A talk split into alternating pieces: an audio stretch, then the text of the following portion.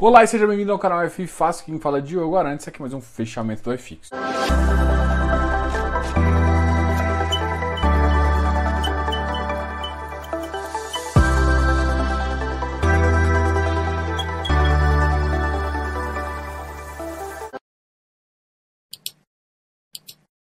Hoje a gente já começa pingando aí várias notícias.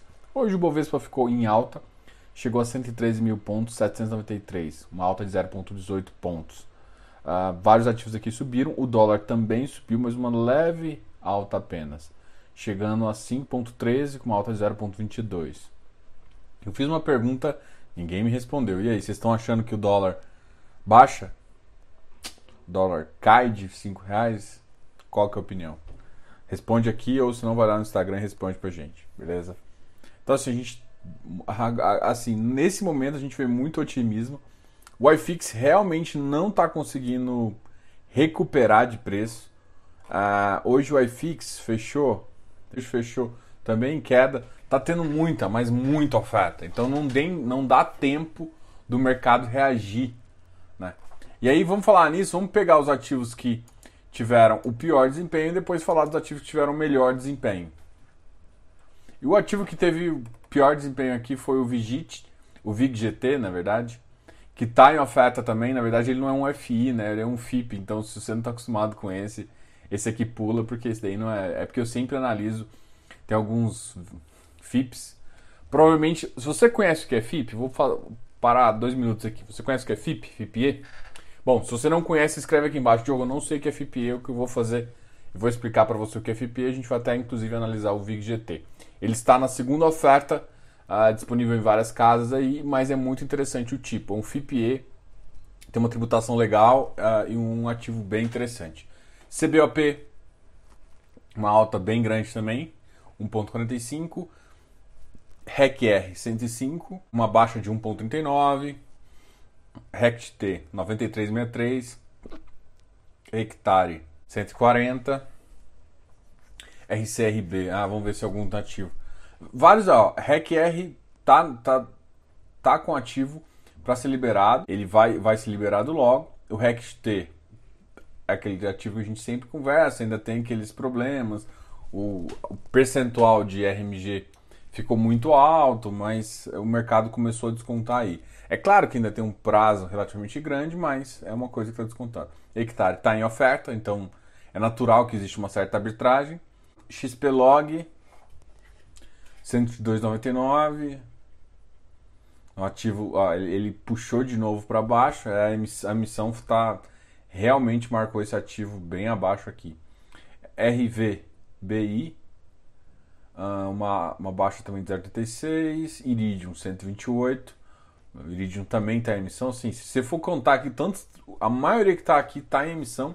XPCM, aquele ativo, aquele ativo de Macaé bem especulativo, porque uh, o ativo realmente perdeu o contrato, Macaé é numa região de nenhuma profundidade de ativo imobiliário e simplesmente não faz muito sentido. C também caiu, HSF financeiro caiu, uh, MFI 128 também caiu, VRTA 109,39.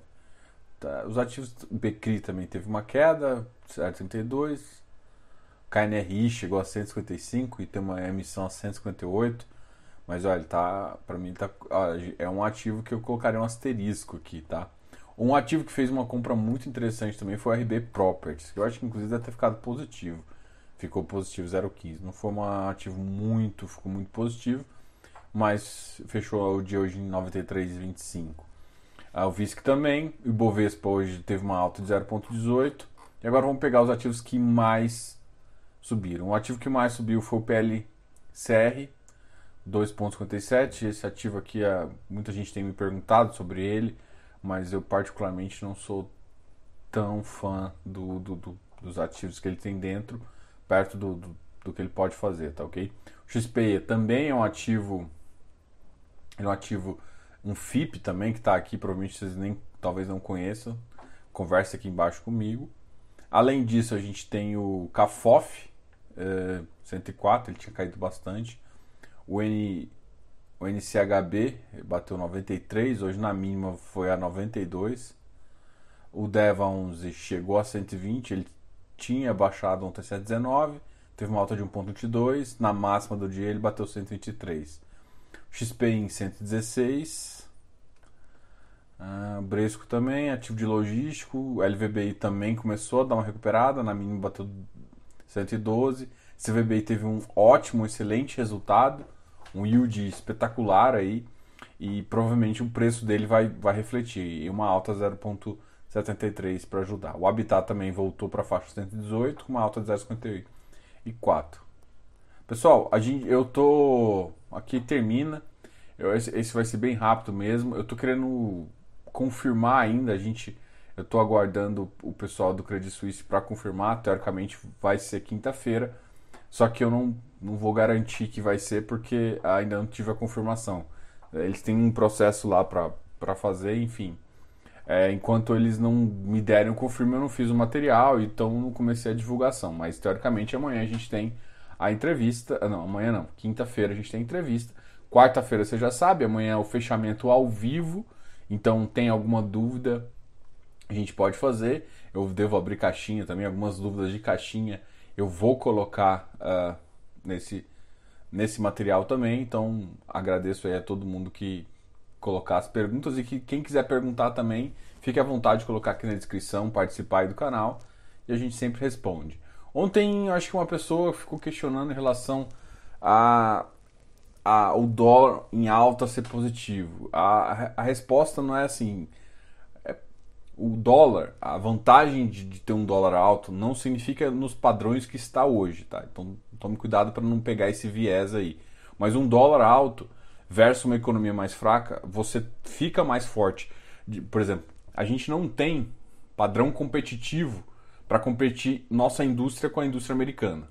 Então, quando a gente está mais embaixo, o nosso produto fica mais barato. Então, é, nosso custo, nossa mão de obra, então a gente fica mais atrativo para outros países fa fabricar coisa aqui e assim, a nossa indústria mesmo competindo, a gente consegue ter um preço mais interessante, né? Então, numa, numa economia global competitiva, o, o, com o dólar um pouquinho nosso real desvalorizado, a gente consegue competir é, de igual. Então, nesse sentido, é claro que você pensar, ah, mas o, quando, o, o problema não é o dólar alto. Quando ele dá esse salto, a commodity sobe, aí o que acontece? O GPM puxa isso e isso é refletido na, na, economia das pessoas. Isso é ruim. Esse é um efeito negativo. Mas uma vez estabilizado num padrão, o GPM para de subir, ele fica estável e diminui esse, esse, esse aspecto. É claro que viajar, comprar coisas em dólar vai ficar cada vez mais difícil e menos acessíveis à maioria da população. Mas eu não estou questionando isso. A, a gente, pensando em economia nossa, sem comprar uma coisa externa, Pensando em economia, a economia, a, a gente pode, uma, um, com um produto mais barato aqui, a gente consegue incentivar a nossa economia, a gente incentivar as nossas empresas e, e, a gente fica muito mais competitivo. Então, é essa a vantagem de você ter isso. É claro que sempre a gente tem que ter um, um equilíbrio aí, o dólar estava muito alto. Eu até faço uma brincadeira se, se, alguém acha que o dólar pode ficar, inclusive, abaixo de 5 reais. Uh, a gente depende, a gente está vendo já, se vocês anotarem, uma entrada muito grande de capital, tá ok? Pessoal, esse aqui vai ser um fechamento muito, muito rápido. Muito obrigado por todos aí. A gente conversa mais sobre os ativos. Se quiser que eu fale de alguma coisa, quiser que eu responda alguma coisa a você, ficou com dúvida do que eu falei aqui? Deixa aqui no comentário que eu sempre leio e eu vou começar a responder aqui nos vídeos, tá ok? É, de qualquer forma, muito obrigado. Ah, só uma coisa. Quem for é, YouTube Premium, quem tem assinatura do YouTube Premium, pode clicar aqui em Seja Membro e participar da comunidade do canal que tem um mini curso de fundo imobiliário de graça. Eu falo mini curso, mas é um mini curso de 13 horas e meia. Praticamente a maioria das pessoas chamam isso de curso, tá? É porque eu tenho alguns, alguns assuntos que eu acabei não abordando e eu quis chamar de mini curso, mas é um, um curso muito interessante e se você fez isso, eu vendo que então, muita gente está aderindo a isso, gostei bastante disso, até estou repetindo agora. Se você aderiu a isso, me manda um e-mail, porque tem material. Então tem duas playlists que eu gosto muito de, de comentar, essa do mini curso, a gente está falando uma de, de precificação, falando de tier. Então me manda que eu mando material para vocês, tá ok? Então, se é YouTube Premium, é gratuito Então se inscreva aqui no canal também, porque tem gente que está se, tá sendo membro e não é inscrito. Então se inscreva, seja membro, e aí se você for membro do YouTube, verifica se está gratuito. Acessa aqui, pra gente é muito importante.